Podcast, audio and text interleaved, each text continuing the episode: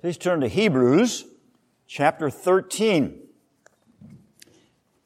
I'm going to read for you momentarily, beginning at verse 1 through the first part of verse 9. And as you look at that passage before us, just kind of glance down through verses 1, 2, 3, 4, and 5.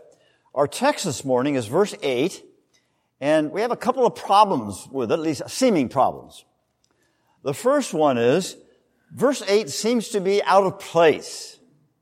It just seems to have kind of been thrown in there, seemingly unrelated to what has just been said in the first seven verses. Doesn't this destroy the unity of the passage? Why did the writer throw verse 8 in there? So that's one problem. The second problem is that even in itself, verse 8 is a challenging verse. How are we to understand that? What it says about Jesus Christ. Let me read verses thir- chapter 13, verses 1 through 9a. Let brotherly love continue. Do not neglect to show hospitality to strangers, for thereby some have entertained angels unawares. Remember those who are in prison, as though in prison with them, those who are mistreated, since you also are in the body.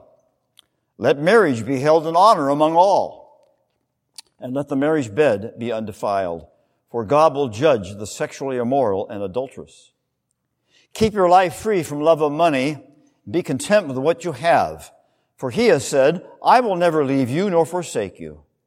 So we can confidently say, the Lord is my helper, I will not fear. What can man do to me? Remember your leaders those who spoke to you the word of God. Consider the outcome of their way of life and imitate their faith. Jesus Christ is the same yesterday and today and forever. Do not be led away by diverse and strange teachings. Time changes things. At this time of year, when we've gone from one year to another, we're beginning a new year, 2020, we are mindful of the changes that have gone on in our life just in the past year. But generally speaking, relationships change. Our financial situation changes. Employment, health, the political scene. And any kind of change throws us off balance a little bit. Even when we meet people that we haven't seen for a while, or even if we've seen them just the previous week, sometimes they look different to us. It might be a different hairstyle or whatever, but these changes are constantly going on in our lives. Uh, our spouses change. Our children change. Friends change. Coworkers change. Neighbors change. Well, the good news is in the midst of all these changes that are always going on in our lives, there is one particular thing that does not change. It's a person who does not change. And that person is Jesus Christ, the one who never changes. And that's the point of our text this morning, that eighth verse. But how are we to, to get at this? How can we explain it? Well, we just jump in and see what we find. The statement is very brief, isn't it? Very straightforward. And on one level, it's rather easy to understand. There it is. Jesus Christ, the same yesterday, today, and forever. But we think about that, we scratch our heads and say, no, wait a minute now. Jesus Christ is the same yesterday as he will be tomorrow, and tomorrow he will be the same as he is today. I don't get it. I don't grasp it. This is an infinite truth, and I'm a finite person. How can I understand that? The words the same actually are a divine title. If you go back to the first chapter of Hebrews, verses 10 to 12, that's what's being quoted here from Psalm 102. You, Lord, laid the foundation of the earth in the beginning. The heavens are the work of your hands. They will perish, but you remain. They will all wear out like a garment. Like a robe, you will roll them up. Like a garment, they will be changed. But you are the same. And your years they will have no end. And the Hebrews took that concept of the same, the same one. Our God, Jehovah, is the same. He does not change. Now we must not take this eighth verse of Hebrews chapter 13 absolutely. Did the Son of God experience no change when he became man? Well, of course. Remarkable change. Remaining God, he also became man, two natures in one person forever. Did the Son of God, after his resurrection, not change in some way? Yes, now he could walk through the walls where his disciples met. He had changed. So what is the author of Hebrews talking about here? He's not contemplating Jesus so much as the second person of the Godhead, but as he is the mediator and the head of his church and how he relates to his church. Make it more personal, how he relates to you as a believer. The way he relates to you as a believer is he does not change. He is always the same. And this is one of the blessings of those who understand the gospel. That Jesus died for sinners, was raised again for their justification. By putting our faith in Him, we have one who never changes, even though we are always going through all kinds of changes. So how does He relate to us? Well, He relates to us in terms of our past, in terms of the past. Jesus Christ is the same yesterday. Jesus, we noticed a couple of weeks ago, Joseph was told to name the baby Jesus. Why? For he shall save, deliver, rescue his people from their sins. We think of his 33 years of a long time ago, about 2,000 or so years ago, in Palestine as he grew up there as he began his public ministry, his teachings, his betrayal, his crucifixion, his resurrection, his ascension. Those were all activities and things that occurred way back there a long time ago, yesterday, yesteryear. In Revelation 13:8, we realize this, we recognize this phrase, the Lamb that was slain from the creation of the world. That takes us back even further. This promised Christ, the anointed one. This is all the mind of God before the creation of the world. Now that goes way back, doesn't it? Go back into eternity past. We are creatures of time, so we think of it that way. But we're told that Abraham rejoiced to see Christ's day. Moses was a type of Christ in many, many different ways. David sang about the Messiah. And after the Messiah, Jesus Christ had come, Paul, for example, wrote much about great doctrinal truths about who he was and what he did. That's the Jesus Christ of yesterday. But not just for those men. Down through the pages of church history since the time of Christ. Some of you may recognize John Chrysostom an ancient father, Jesus Christ was the same for him. St. Augustine, Jesus Christ was the same for him. Martin Luther, the same. John Calvin, the same. George Whitefield, Jesus the same for them. Charles Spurgeon, the same. Jesus Christ is the same yesterday. Now for the Hebrew people, this was a very important thing to grasp because the Old Testament or the Old Covenant age was disappearing. Turn with me back to chapter 8, verse 13 of Hebrews. Chapter 8, verse 13. In speaking of a new covenant, he makes the first one obsolete. And what is becoming obsolete and growing old is ready to vanish away. The whole Old Testament period, the whole Old Covenant concept was becoming obsolete, replaced by the new covenant, the new work of Jesus Christ. And so all of that was being put into yesterday. The Old Testament sacrificial system was disappearing. It was a great time of transition. Soon these rituals will be necessary no more, the things they were very used to. Things were changing for them. And about to go was the temple in 70 AD. The Romans destroyed that. And they also destroyed the city of Jerusalem. Talk about changes that were coming for these people. Some of their previous spiritual guide already had passed away. Look at verse 7. Remember your leaders, those who spoke to you, past tense, the word of God. Don't forget your leaders. Remember what they taught you. But they were yesterday. So what were they going to do without their leaders? Times were changing. They needed stability. Warren Wiersbe tells of the time that he announced in church service his resignation from his pastorate to take another congregation. You know what that's like. That's happened here uh, rather recently.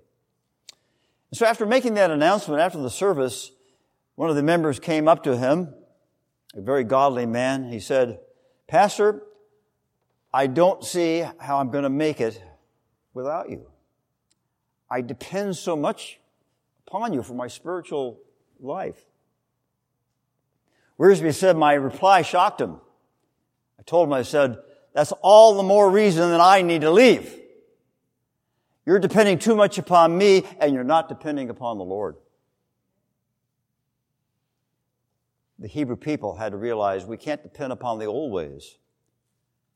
That's yesterday. But Jesus Christ was there yesterday. They had to focus on his one final sacrifice for sin at the cross. That cross is the great eternal fact looking backwards, all the way back to Adam and Eve. As believers today, it's important we look back. Look back at our spiritual pilgrimage. Where have we come from? How did we come to know the Lord? How did we wind up in this church? Those are all things of yesterdays.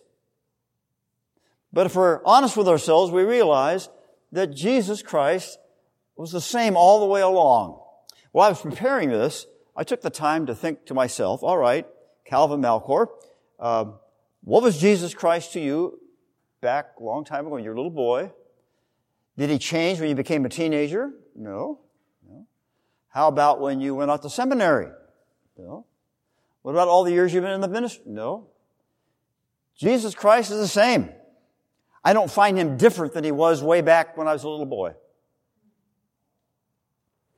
He's the same yesterday. It's good to look back. But the writer of Hebrews wanted to be relevant to his contemporary readers. And so as he wrote, he wanted them to understand that Jesus Christ was as meaningful to them that very day as he was in the yesterdays. Same in power, same in authority, same in his love to be expressed to them. It's quite easy to dis- discount Jesus Christ's present sufficiency for us. It's more easy to think about what he has done in the past, even in our lives. To many people, Jesus is only a distant figure way back 2,000 years ago. And that's about it. But look at our text. Jesus Christ is the same yesterday and today and today. We don't relegate him to yesterday. He has absolutely changed us, the great refuge of the believer in a changing world. The eternal priest who presents us day after day after day before the throne of God, interceding for us. Who presents us as righteous because of his righteousness that has been imputed to us, which we've received by faith alone. So the cross is not only the great eternal fact looking backwards, it's the great eternal fact for today. January 5th, 2020. Jesus is the same as he was way back then. As I mentioned to you earlier, the Hebrew people were facing some changes in their lives. Because of their faith, uh, some had been ostracized from their families and friends Communities were changing, so their societies were changing. Political influences, military actions. The Roman soldiers were still around doing their thing. And even in the churches of that first century, doctrinal changes of a negative nature already were beginning to creep in to the church. Look at verse 9.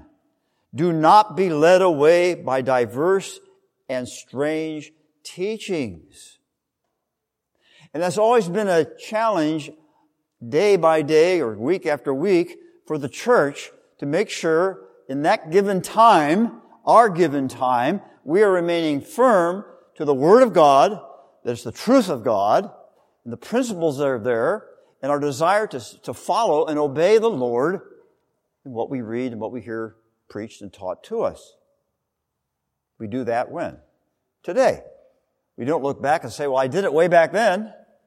No, we do these kinds of things today. And this is a real challenge in the 21st century, here in 2020. We know concepts of truth, for example, are changing quite a bit. Uh, it's called postmodernism. Everything is relative. There's no absolute truth. I have a truth, you have a truth, you have truth, you have truth. Please, uh, excuse me if I interfere with your truth, and I'll excuse you if you interfere with mine. How futile that view is. We have the blending together of multiple faiths and religions. Can't we all just get together in one great big, great religious movement to worship God? And you have, you can have your own view of God. Whatever God you like, that's fine. That's a challenge for the church that takes the Bible seriously because we know that is not right. We have a generation of remarkable ignorance of the Bible. This is a real challenge for churches today, dealing with people who have not been brought up in the church. Probably some of you have that testimony. I know some of you have that testimony. That you didn't know anything about the Lord. You didn't know anything about the Bible. You weren't even thinking about any concepts of the gospel because you never heard about it, or if you did hear about it, it just went in one ear and out the other. And there's a great ignorance. I remember when I first started uh, uh, in the pastorate, even before that, of course, and into the first my first churches, there was a pretty good attendance at Sunday school by outsiders, by, especially by children whose parents at least sent them to Sunday school. And I remember one time visiting a family and I asked, uh, they didn't come themselves, but they sent their children. Like I say, I said, do you mind if I ask you, why, why are you sending your children to our church that you don't come? Well, we want them to learn how to be good. That is the answer. We know that there's something about the Bible, there's something about the church that it's probably good that our kids have that. But now, most Sunday schools are made up of covenant children. And very few outsiders are coming. Challenge for the church today. The attitude about Jesus himself and his teachings. Oh, that's all obsolete. Oh? Blessed are the pure in heart, for they shall see God. Come unto me, all you that labor and are heavy laden, I will give you rest. Let not your heart be troubled. You believe in God, believe also in me. I am the resurrection and the life. He who believes in me will never die. Which of those are obsolete? Which of those are irrelevant to our spiritual situation? Jesus himself said, heaven and earth might pass away, but my words will not pass away. All the more we must look to the one who does not change, the rock for our faith. Where I grew up, there was a, a peninsula called the Palos Verdes Peninsula. Some of you are familiar with that. And it was a big thing to have a youth outing to go to Palos Verdes Peninsula from Manhattan Beach. It wasn't that far away, but didn't get there that often. And I can remember quite often when I went there, I would get up by myself and I'd, I'd look at a big, huge rock. And around this rock, the ocean was swirling and the waves were crashing and there was movement all over the place. But as I fixed my eyes on that rock, it did not move. It was the ocean around it that was moving. We live in a world of change, as I mentioned earlier. And sometimes we get, we go out into a life and we think, boy, how am I going to handle this day? Things are changing so much. I, this, I had this plan, I had this purpose, it didn't work out. We need to keep our eyes on the rock of Jesus Christ because he does not change. Jesus Christ is the same yesterday and today. Now there's one more phrase, and in the ESV, and I think most versions have something like this, and forever. But I think the writer says something a little more than that. In the Greek language, the word for and, A-N-D, looks like kai, K-I, K-A-I, pronounced kai. And usually it's translated and. And it's a perfectly good uh, way to translate this. It, it doesn't go against Bible teaching or anything. But the word also, the word kai also means even, E-V-E-N. And I believe in my study that this is what the writer is saying here. He's using the word even, and the word forever is really unto the ages. Unto the ages. So, what the writer saying is saying is something like this. Jesus Christ is the same yesterday and today but even those confessions fall a little short of the complete truth. He is the same unto the ages, unto forever.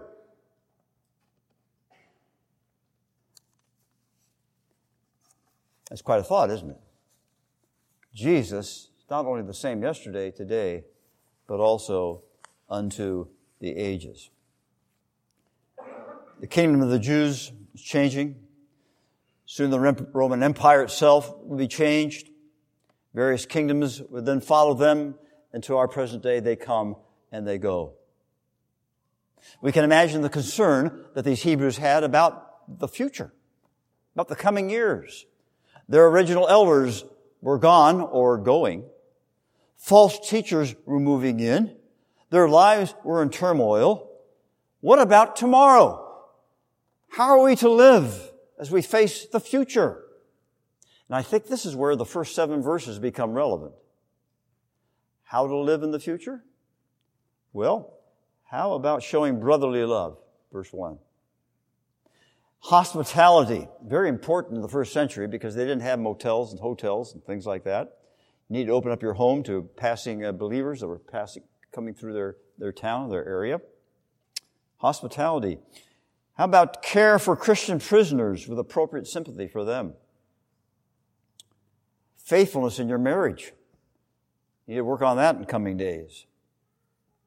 How about being content with what you have in the weeks that are ahead? Now, this is not an exhaustive list. It's enough to keep believers busy. Just doing those things. So as we do those things, remember that Jesus Christ is the same yesterday, today, and forever. He is with you as he was with those of yesterday. He is with you in the future as he is with you today. Because he does not change. The Lord has given us this special handbook for our future living. We can't try to guess what God is going to bring into our lives. We can't try to guess what to do in our own strength. But then again, God doesn't give us a whole lot about the future, but He does tell us something about it. But the most important thing, He tells us how to live in the future. And here are some practical ways to do that that I just shared with you a moment ago. So the cross is the great eternal fact, also looking forward. Because Jesus Christ is the same. One of the most attractive characteristics of Jesus Christ as revealed in scripture is his consistency. His consistency. When you will need him, he will be there. Even when you don't think you need him, he will be there. He will never be too early or too late. He will never be too busy to talk with you through His Word. He will always be available. Nothing in the past has slipped His mind. Nothing in the present escapes His notice. Nothing in the future will catch Him by surprise. There's a wonderful consistency of Jesus Christ as He's revealed in Scripture and as He acts in our world. The pioneer on horseback, ready to cross a swollen river, would pick out a rock, and then he would guide his horse through the river. He did, tried not to look down because he would see the swirling water and he might lose his equilibrium and get dizzy and so forth.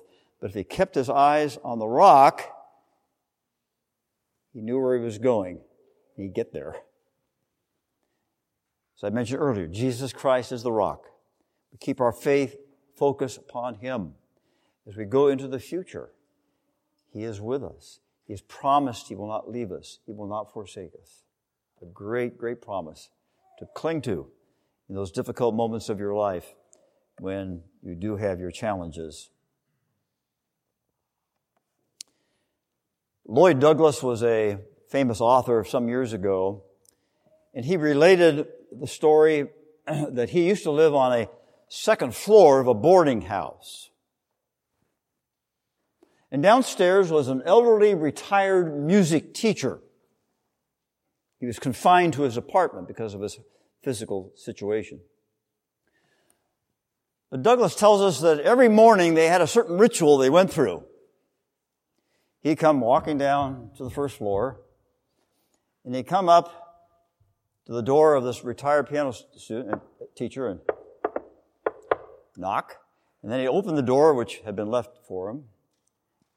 And Douglas would stick his head in and say, What's the good news today? And the retired piano teacher would say, Well, the tenor upstairs still sings flat. The piano across the hall still sounds terrible. But the good news is, and he pick up his tuning fork and bang it. The good news is that middle C still is in tune. That's how the rest of the notes on a piano, for example, are tuned to the faithfulness of Middle C. This morning we have heard very good news, especially as we have opportunity to ponder our lives. Some of you still may be struggling with failures and guilt, and mistakes of the past. Go to the Jesus Christ of yesterday. Some of you are sitting here right now with fears and burdens, disappointments of the present. Go to the Jesus Christ of today. And others have a need for courage and hope and strength just to face tomorrow or this coming week or the unknown days ahead. Go to the Jesus Christ of forever, of the ages.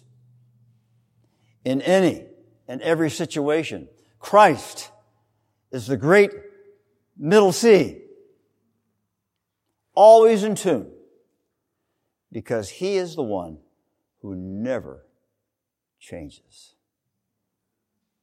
Join me in prayer.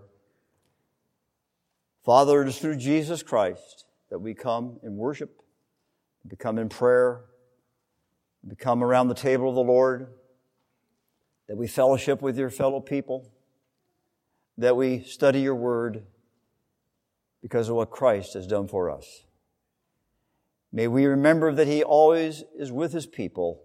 He never leaves us. And He will see that we eventually get to our heavenly home. We praise, O God, you for this wonderful salvation that is ours by faith. It's in His name we pray. Amen.